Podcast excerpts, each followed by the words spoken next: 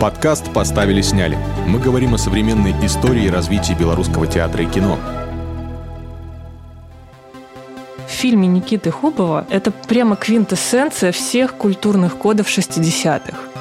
Документальное кино вполне можно придумать. Им удалось снять фильм не только понятный, но и очень веселый, остроумный.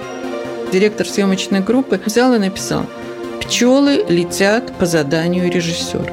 Очень часто побеждало цеховое братство. Совершенно живой фильм, совершенно живые лица, совершенно живая история. Были вырезаны два великолепных эпизода. Говорящие головы Кисловского вполне можно сопоставлять с откровенным разговором Хубова. Эти люди своими проблемами остались э, уже навсегда в кино. То, что придумали шестидесятники, это то, что человек должен быть искренним. Добрый день, мы приветствуем всех, кто к нам присоединился. Продолжаем разговор о белорусском кино 60-х, 70-х. Мы – это режиссер Владимир Александрович Орлов, который работал в то время в документальном кино. И мы сегодня будем говорить о фильмах, в создании которых он принимал участие. Мария Костюкович, кинокритик, историк кино, автор интересных публикаций и книжек о белорусском кино, и я, Ирина Демьянова. Наш сегодняшний герой – режиссер Никита Хубов. 60-е, середина 60-х. Фильм, о котором мы начнем рассказывать, называется «Гродненский кошелек». Короткометражный, документальный, черно-белый фильм. Вот с чего он начинается. Диктор за кадром нам говорит. В один из предновогодних дней жители древнего Гродно собрались на берегу Немана – они ждали зрелища удивительного и бесплатного. Съемочная группа в составе Ростислава Бабича, Григория Масальского, очень интересного оператора, который потом много работал в игровом кино, снял практически все фильмы с Игорем Михайловичем Добролюбовым, композитора Евгения Гришмана, который написал к этому фильму такую замечательную, легкую, эстрадную, в духе 60-х, если можно так сказать, предпраздничную музыку. И два автора сценария – Владимир Орлов и Никита Хубов. Идея этого фильма принадлежит как раз Владимиру Орлову. Они случайно в какой-то компании познакомились с Хубовым, заочно симпатизировали друг другу, и Орлов предложил Хубову снять кино о своем родном городе, о Гродно. А о чем? Говорит, ну давай снимем о городском бюджете. Казалось бы, что может быть более скучного, сложного, не очень понятного для абсолютного большинства зрителей, э, чем городской бюджет. И тем не менее, им удалось снять фильм не только понятный, но и очень веселый, остроумный, ироничный. И эта ирония иногда переходила в сатиру, за что им потом доставалось. Но начнем сначала. Надо сказать, что фильмы документальные тех времен, 60-х, 70-х, были достаточно разнообразны. Вообще главная задача редактуры была составить тематический план, в котором бы речь шла обо всем. Они были разнообразны по тематике, они документальные фильмы жанровая палитра была такой очень многокрасочной. Пейзажные лирические стихотворения иногда переходили в иронию, в другом фильме ирония переходила в сатиру. Мы не будем сегодня углубляться в такие теоретические рассуждения о природе жанра в документальном кино. Запомним одно, они были очень разными. В этом фильме, о котором идет речь, «Гродненский кошелек», значительный упор делался именно на дикторский текст – вот я приведу пример, несколько цитат из этого фильма. Финансисту сколько денег не покажи, все равно будет мало. Еще одна цитата. Обувь нужна модная, красивая, а главное недорогая. Вот, кстати, к обуви, к разговору об обувном магазине, очень сильно потом на худсоветах э, к авторам придирались. Следующая цитата. Маршрут рассчитан по минутам, строго засекречен. В каждом пункте следования приготовлена большая сумма денег. Но если кто-нибудь посягнет на наш трудовой рубль, инкассаторы этот рубль защитят. Следом шел эпизод о том, как инкассаторы гроненские тренируются стрелять метко. Ну вот в таком ключе авторы рассказывали, из чего складывается гродненский бюджет. Вот в самом начале мы говорили, что гродненцы собирались на зрелище удивительное и бесплатное. Потом оказывается, что совсем оно не бесплатное, потому что каждый, кто пришел на это зрелище, а речь идет о заплыве моржей, и это действительно колоритное зрелище. Снег, лед, холод и вот заплыв моржей. Э, Еще тогда не самое популярное времяпрепровождение в 1966 году. Так вот, оказывается, все, кто приехал на это зрелище, заплатили 5 копеек или 4 копейки в городском транспорте. И вот эти копейки, эти деньги идут в городской бюджет. Вот приблизительно в такой манере, из чего складывается этот бюджет, рассказывали об этом авторы. Надо сказать, что они прибегали к методу провокации. Они выстроили один из эпизодов таким образом, что молодой человек в центре города стал ломать, даже можно сказать, крушить городскую скамейку. Камера следила за тем, как десятки людей проходили мимо, из всего этого потока только один человек отреагировал, подошел к вандалу и стал делать ему замечания. Надо сказать, что в те годы провокация это вообще был такой не только распространенный, но даже и модный метод. В то время очень многие режиссеры снимали такие зарисовки. Итальянцы подсадили провокатора в переполненный автобус городской, и тот стал спорить что мы не туда едем, надо было повернуть направо, мы повернули налево. Можете себе представить, как итальянцы на это реагировали, как реагировал водитель, не снимая ноги с педали газа, он, значит, бросил руль, чтобы жестикулировать, и что началось в этом автобусе. Это были, как правило, такие ну, юмористические и смешные зарисовки. Э, поляки сняли сюжет, когда в центре Варшавы из канализационного люка поднимался человек, одетый в костюм водолаза. Подходил к прохожему и спрашивал, где здесь на Гданьск? Ну, ему отвечали. Он говорит, спасибо, опускался в люк, закрывался за ним этот люк, и тут начиналось самое интересное. Люди начинали реагировать и думать, а кто это, и что это, и зачем ему нужно на Гданьск.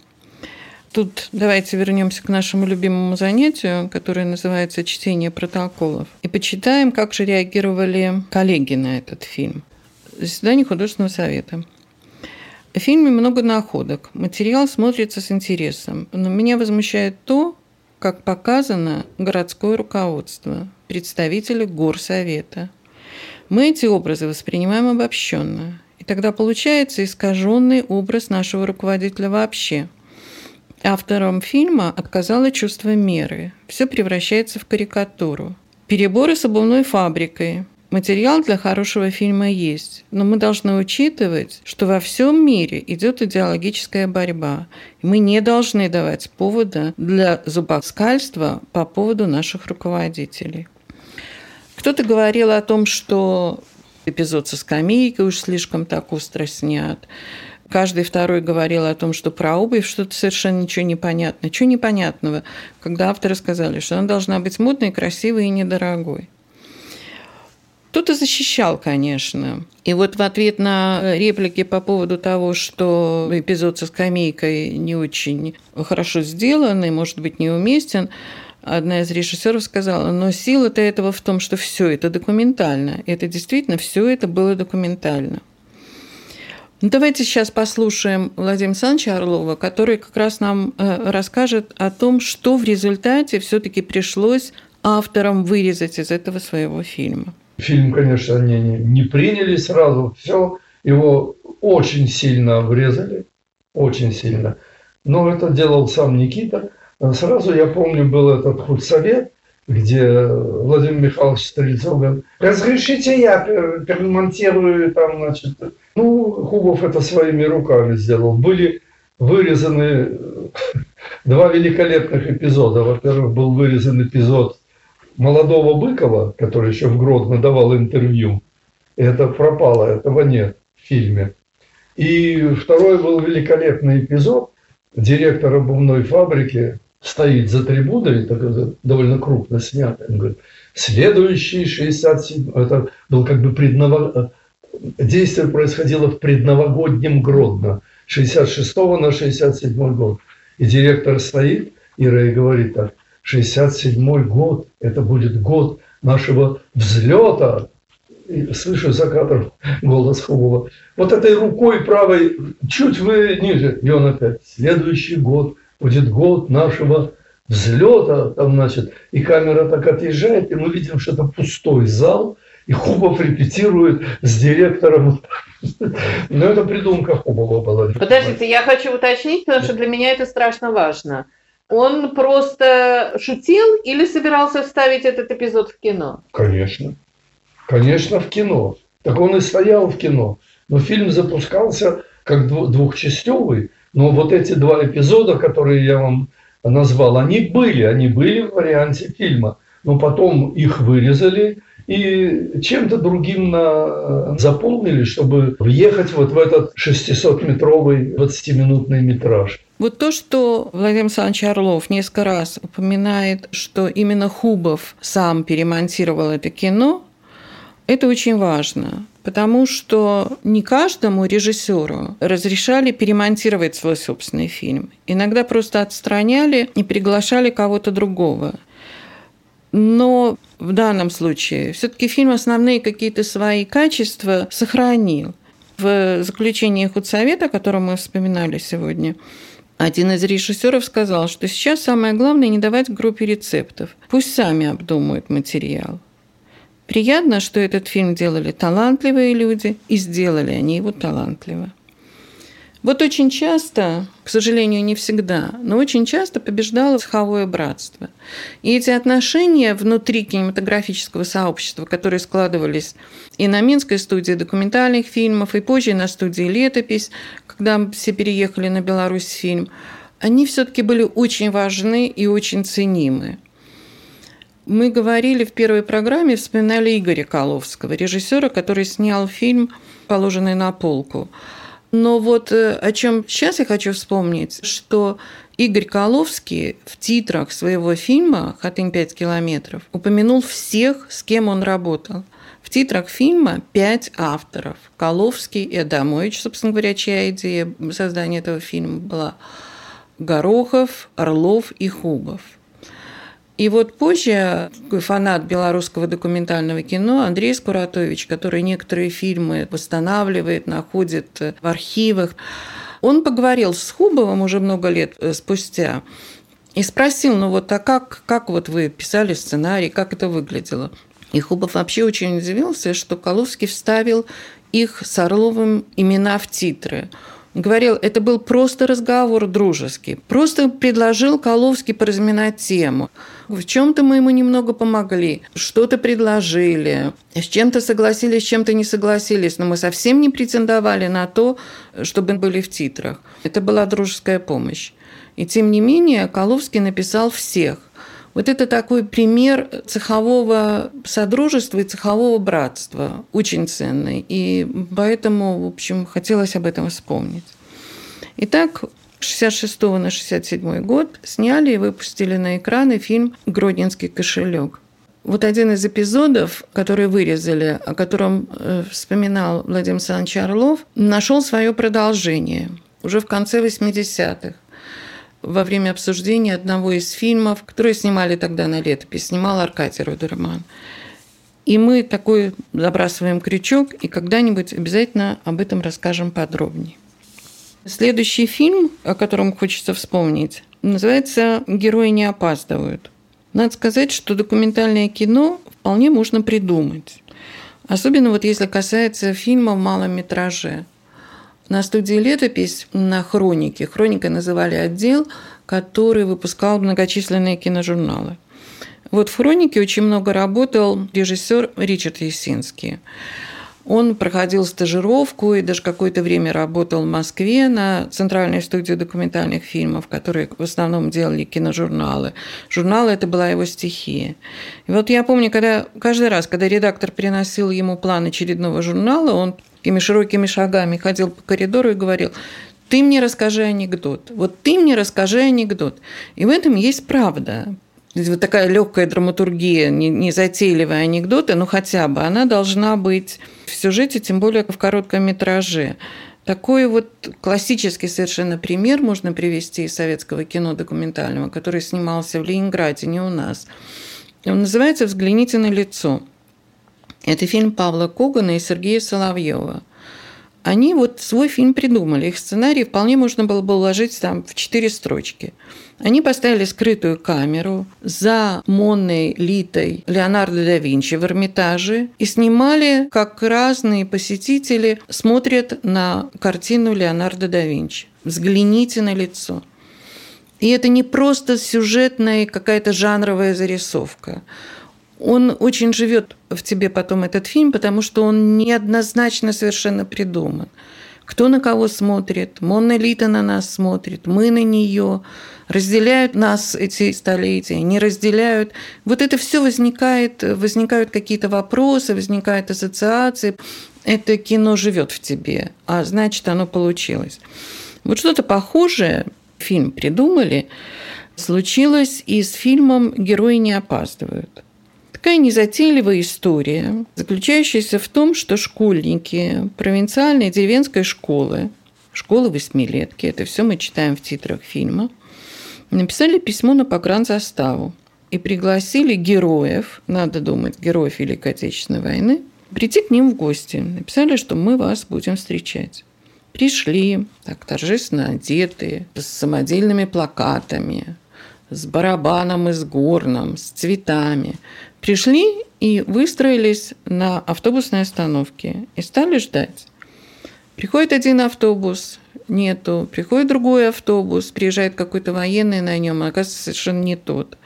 Он воевал, но не здесь и не был пограничником и так далее. В конце концов наступает вечер, потом вообще ночь, и от всех этих ребят остается один пацан, который все-таки дожидается. Наступает утро, и не весть откуда идут танки.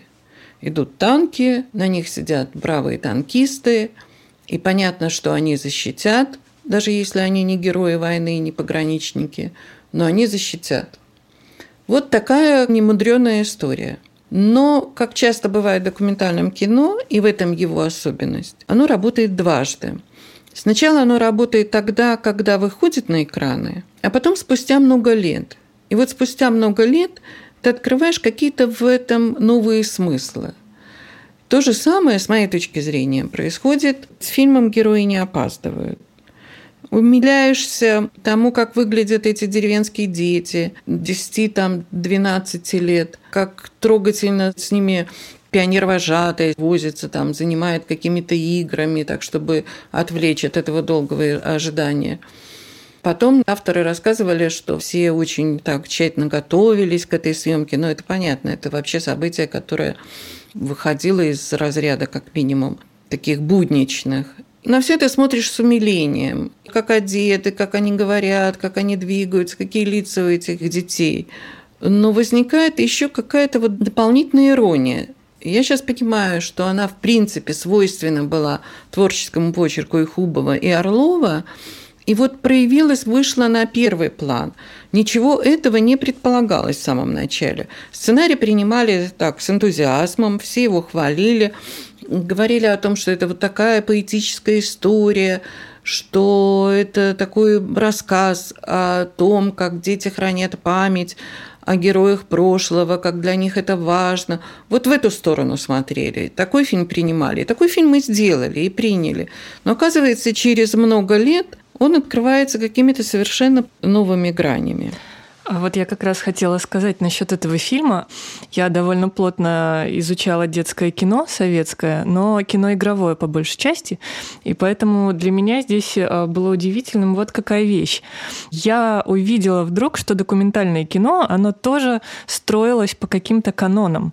Даже если оно не хотело на них опираться, все равно ты видишь, как а, Никита Хубов а, берет и воспроизводит такой устойчивый пионерский канон, пионерский сюжет о том, что есть вот эти пионеры, которые наследуют э, солдатам Великой Отечественной, о том, что они тоже будут героями, о том, что для них важно вот перенять эстафету. А вот этот сюжет, он же про перенятие эстафеты. Одни приезжают, другие их встречают. Это вот про связь поколений. Очень последовательно, идя по этому канону не в постановочном, а в документальном кино, а, Хубов вдруг э, приходит вот к тому эффекту неожиданному, про который вы говорите. Э, начинается вдруг что-то сюрреалистическое. Из этой вот э, шестидесятнической, скажем так, смеси искренности и иронии вдруг э, происходит что-то абсурдистское. Танки, рассвет, какие-то дзоты. Мальчик, который дождался и если уже совсем глубоко покопать, то, в общем-то, мы здесь найдем и ответ на образ пионера-героя. Это ребенок, одержимый войной. Вот он был одержим этой войной, он ждал военных, и он дождался, он увидел свои танки. И эти танки он пронесет к следующим поколениям. Вот то, что остается от этого фильма спустя много лет, вот эта вещественность отношений. Мы видим, как в 60-е годы между собой общались пионеры, как они выстраивали отношения там с э, пионер-вожатой, как они все вместе составляли какой-то единый организм. Мы понимаем, что эти отношения уже давным-давно ушли. И в этом, конечно, тоже ценность. Ну, ты знаешь, я бы не очень согласилась с содержимостью войной. Я все-таки надеюсь, что и в душе, и в голове ребенка, э, а это, ну, наверное, десятилетний пацан, да, не очень эта мысль рождается. Безусловно, да. Она ну, нисколько не связана с настоящим, она же связана именно с э, художественной конструкцией какой-то. То есть и в художественной конструкции, в искусстве вот это очень э, сильно начала проговариваться тема то, что война покалечила детские э, души. Вот. Поэтому такой мостик Хубов, не осознавая сам, наверное, но он удивительно перекинул. Я думаю, что ты согласишься с тем, что сегодня это смотреть интересно, что это не архаика. Безусловно. Совершенно живой фильм, совершенно живые лица, совершенно живая история, при том, что, как мы видим, она очень сконструированная все-таки внутри себя. Конечно, когда подъезжает автобус за автобусом к этой остановке, то понимаешь, что, что все это организовано съемочной группой. Автобус-то там ходит по этой трассе, остановка реальная. Но, но не так, как но... нужно режиссеру. К вопросу о том, как нужно режиссеру, переходя к следующему фильму, который хотелось бы тоже вспомнить, он называется «Брестское шоссе», я хотела бы немножко, э, чуть-чуть э, рассказать о том, как вообще снималось кино, какими обстоятельствами сопровождался этот съемочный процесс. Было два слова. Одно в такой кинематографической, в операторской среде звучало как приговор. Первое слово «лимит». Лимит пленки – Рассказать, что такое лимит пленки, сегодня очень трудно. Например, в кино, если давался лимит оператору и режиссеру съемочной группе один к четырем, то это значит на минуту экранного времени ты мог снять 4 минуты изображения. На самом деле это очень мало. Лево, вправо, солнце зашло, ветер подул, эти обстоятельства. Сегодня это невозможно себе представить, потому что ты нажимаешь кнопку на цифровой камере или на телефоне, и меньше всего думаешь про то, что это когда-нибудь закончится. Кстати, вот эти ограничения в какой-то степени, не могу сказать, дисциплинировали. Дисциплинировали, да, конечно, но заставляли операторов искать и находить какие-то яркие и емкие решения, вот изобразительные. Повышенный лимит давался на съемку детей, и повышенный лимит давался на съемку животных. Вот мне один режиссер рассказывал, Александр Карпов, который очень много снял замечательных документальных фильмов. Он рассказывал, что вот он написал режиссерский сценарий, отдал его просчитывать директору съемочной группы. Ну, сколько съемочных дней, сколько командировок и так далее, и так далее. И обычно, очень часто, во всяком случае, директора вписывали какой-нибудь эпизод с детьми. Вот они получали дополнительный метраж, а там уж что получится, не получится, это такое дело второе. И вот никак не находил, это был научно-популярный фильм, никак не находил директор съемочной группы возможности увеличить этот метраж. Тогда он взял и написал «Пчелы летят по заданию режиссера» и получил дополнительный лимит кроме чувства юмора и изобретательности, мне кажется, это показатель такого самоотверженного отношения, заботливого отношения директора съемочной группы к оператору и к режиссеру. Второе слово, которое звучало как приговор, это был, было слово «перерасход». Вот по тем причинам, о которых мы с вами начали говорить, пленки не хватало, появлялся перерасход. То есть оператор снимал больше, чем ему полагалось. В документах по каждому второму фильму мы находим многочисленные объяснения операторской группы, почему у них перерасход. Брак пленки, брак проявки, погодные условия и так далее, и так далее, и так далее. Да, причем директор съемочной группы должен был почти каждый день отправлять телеграммы на студию с тем, что группа работает. Они за этот съемочный день сняли столько-то полезных метров. Дирекция киностудии таким как бы недремлющим оком за съемочными группами следила. И, надо сказать, не без оснований. Изучая материалы по одному игровому фильму, я столкнулась с такой перепиской очень активной. Группа уехала в сентябре снимать в Крым. Ну, понятно, в Крым выезжали, снимали очень многие. Длинный световой день, более удобные условия, локации и так далее. Видно, приехала съемочная группа в Крым и не очень так э, как бы активно начала работать. А за эти снятые полезные метры отвечал в первую голову директор. И вот, видно, начались какие-то конфликты, и он стал слать телеграммы на студию с тем, что съемочная группа не очень активно работает. С ним в спор вступил режиссер фильма, и для того, чтобы объяснить вот то, что они пока не снимают, они стали ссылаться на погодные условия и прилагали всякого рода справки. Не туда ветер подул, солнце зашло, а справки были из гидрометцентра, то Симферопольского, то Ялтинского, ну вот, э, как бы до таких анекдотов доходило. Но на самом деле это такая не самая шутейная история, потому что если дирекция киностудии не принимала в учет какие-то объяснения оператора, то за перерасход из гонорара из операторов высчитывали деньги, иногда довольно приличные суммы. Подкаст поставили, сняли. С вами Ирина Демьянова и Мария Костюкович. Мы говорим о фильмах режиссера Никиты Хубова. Он снял их в Минске в середине 60-х.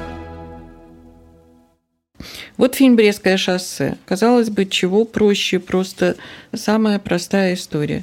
Рабочее название фильма «Дорога Минск-Брест-Москва». Под названием «Брестское шоссе» э, фильм вышел на экраны. Мы в прошлый раз тоже начинали говорить о том, что можно было снимать весело, естественно, получали удовольствие от этой работы.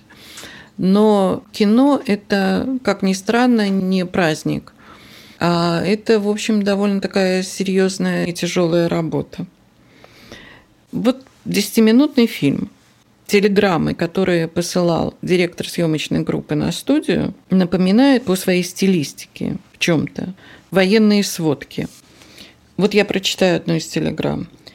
Съемки операторского крана назначили 3 октября. Кран пришлите 2 вечером. Вторую гостиницу. Передать пленку А1 или А2 нитро две коробки. Продлите командировку шофера. Вышлите деньги. Брест до востребования. В сентябре отснята дорога. 60 полезных метров. Группа перебазировалась в Пущу. И подписи режиссера и директора съемочной группы. А вот еще один документ. Как раз о чем мы говорили о том лимите пленки и в каких условиях, самое главное, работала съемочная группа. Это пишет режиссер фильма Хубов, Никита Хубов. Съемки фильма «Дорога Минск-Брест-Москва» ведутся методом наблюдения, событийно. большинство кадров снимается с движения, с приспособленного для съемок транспорта что не дает возможности получить удовлетворительное качество негатива. При съемке с движения приходится снимать много дублей. Просим считать лимит, и они указывают лимит, который они просят у дирекции студии. Ну, это вот, можно сказать, такие как бы мелочи, но на самом деле они говорят о том, что съемочные группы даже вот на таких маленьких коротких фильмах работали самоотверженно, работали непросто, ну и в результате добивались замечательного эффекта. Надо сказать, что Хубов был э, режиссером таким креативным, как сегодня бы сказали. Он много довольно снял фильмов. Вообще он приехал на Беларусь фильм. В качестве ассистента оператора он заканчивал в ГИК, Всесоюзный государственный институт кинематографии, операторский факультет. И вместе с Андреем Кирилловым в качестве диплома они снимали фильм Ричарда Викторова «Третья ракета». Это одна из первых экранизаций повести Василия Быкова. И изобразительное решение, и то, как они сняли, было очень высоко оценено. Фильм показывали на международных фестивалях.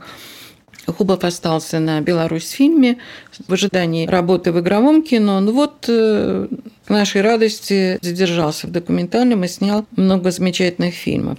Даже такие очень, прошу прощения, кондовые темы, как, например, 50-летие советской власти – он снимал такой большой 50-минутный фильм, назывался он э, «Праздник на нашей улице». И то он ухитрился с ней достаточно изобретательно. Э, он снимал методом наблюдения, вечерние съемки такие очень симпатичные. Не снимали там репетиции оркестра, репетиции парада, то есть непривычные, нетипичные для такого рода фильмов э, эпизоды. И все это он сопроводил цитатами из работ Ленина как бы вынеся за скобки отношения к Ленину и к событию, но тем не менее, даже вот такая кондовая тема была решена довольно изобретательно. Все-таки, мне кажется, из тех, что снял Никита Хубов в Беларуси, главным э, фильмом является фильм «Откровенный разговор». Для нас определяющим в данном случае является слово «разговор», надо сказать, что мы уже начали говорить о том, что слово очень значительно в документальном кино. Иногда слово вообще формообразующее в документальном кино. Основным таким материалом вербальным являлись так называемые синхроны. Синхроны – это синхронные интервью. Сегодня тоже трудно себе представить, как интервью можно снимать не синхронно, но тогда были специальные камеры, в которые заряжалась и фонограмма, и видеопленка – и таким образом снимали синхронные интервью. За них иногда режиссеры, честно сказать, прятались. Ну вот, о чем-то говорили люди, и это главное, вот про что-то они сказали, на какие-то вопросы ответили, что-то там еще подсняли. Существовала такая оценка, отрицательная, надо сказать, в среде документалистов – как спрашивали, ну вот как кино? А, ничего особенного, сплошные синхроны, сплошные говорящие головы. Вот говорящие головы – такое профессиональное выражение, которое, как оказывается, существовало не только в среде русскоязычной советского кинематографа. Кшиштоф Кислевский, мы вспоминали его в прошлый раз, снимал много документальных фильмов, и поначалу у него очень не складывались отношения с критиками – вот они все его обвиняли в том, что он снимает э, вот эти сплошные синхроны, сплошные говорящие головы. И в один прекрасный момент он взял и снял фильм, который так и назвал «Говорящие головы». Он взял группу людей, достаточно такую, как сказали бы социологи, репрезентативную, от мала до велика, в прямом смысле слова, и задавал им одни и те же вопросы. Причем эти вопросы мы слышим. В кадре звучит голос автора – и люди отвечают на эти вопросы. Вот так. Вот он склеил таким образом фильмы, которые смотрятся не просто как социологическое исследование, но и как психологически тонкий портрет времени.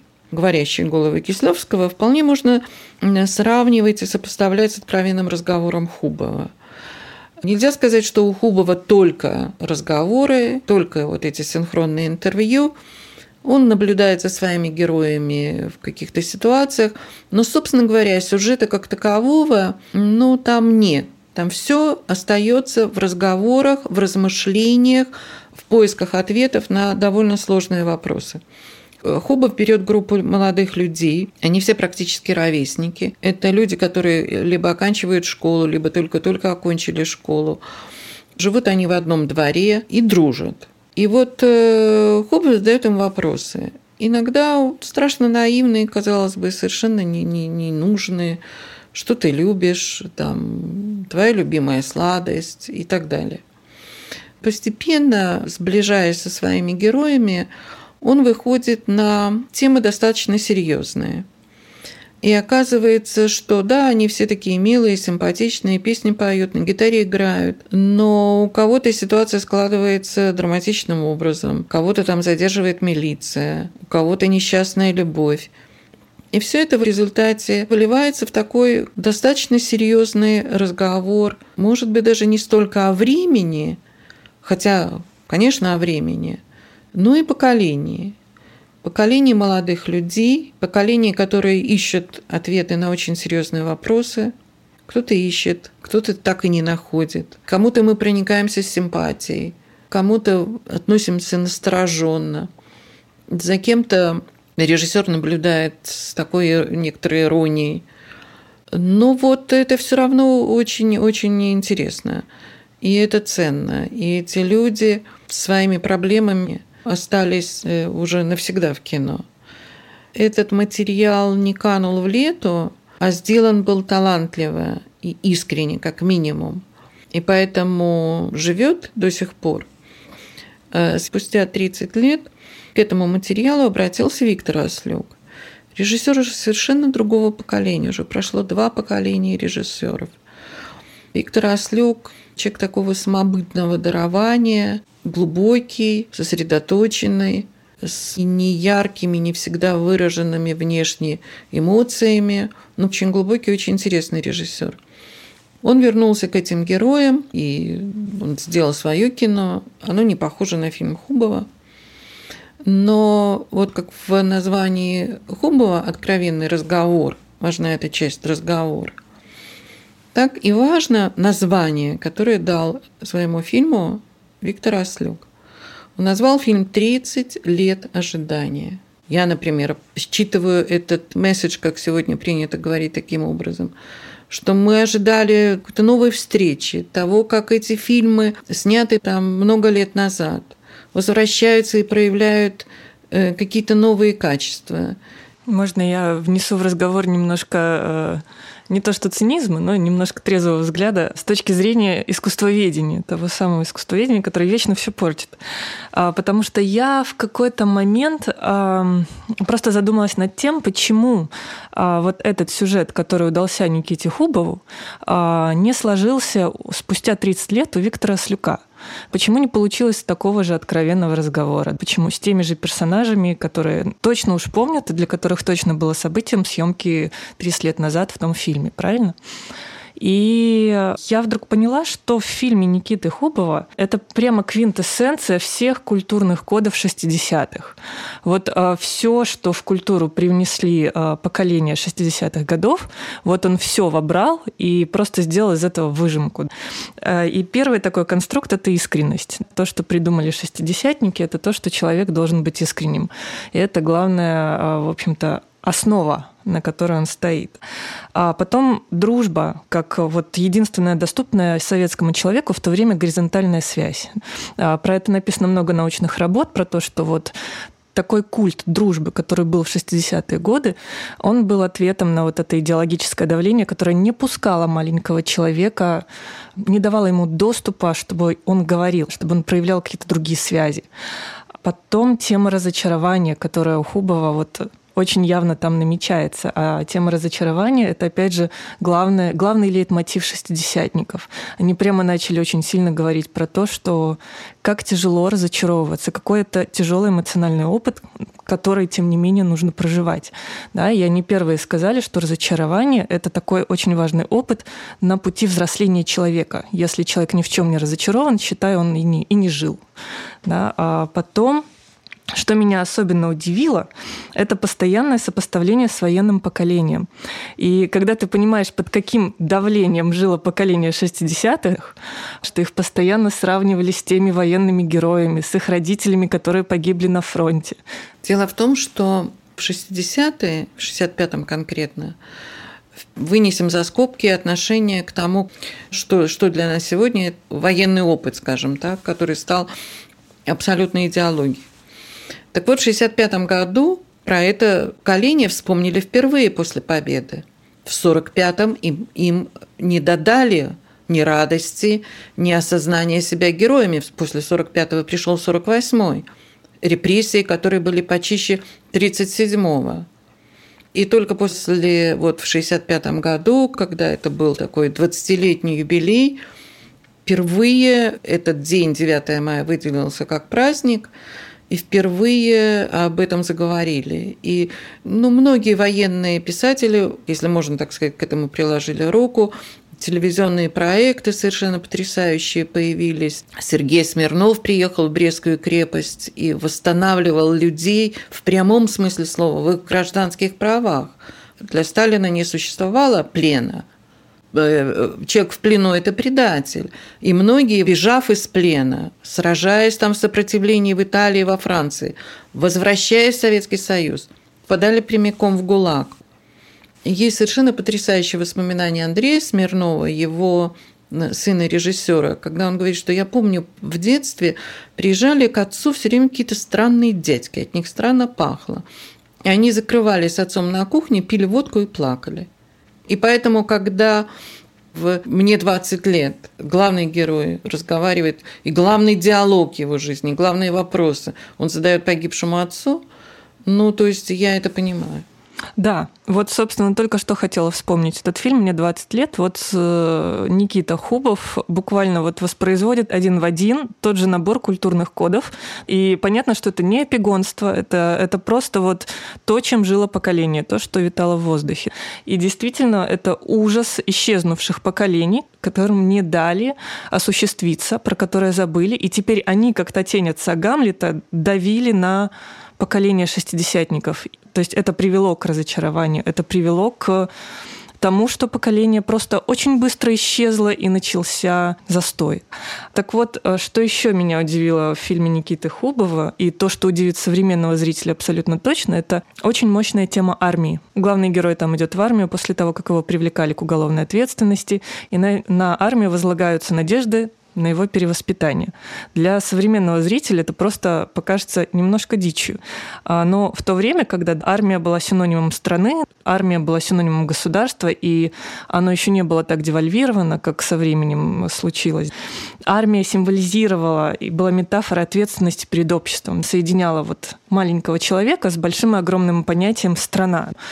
И я вот просто думаю, как же Виктор Ослюк мог справиться со всем этим нагромождением культурных кодов 60-х в 90-е, когда буквально все эти культурные коды девальвировались. Они уже не были не то что нерабочими, они уже были непонятными даже э, самим тем героем Никиты Хубова. И а, если само слово «разговор» в 90-е было невозможным, потому что вы помните, что в 90-е все разговоры разом кончились, то как же действительно назвать этот фильм? В какую метафору его погрузить? Да? И это только метафора молчания, ну никак иначе.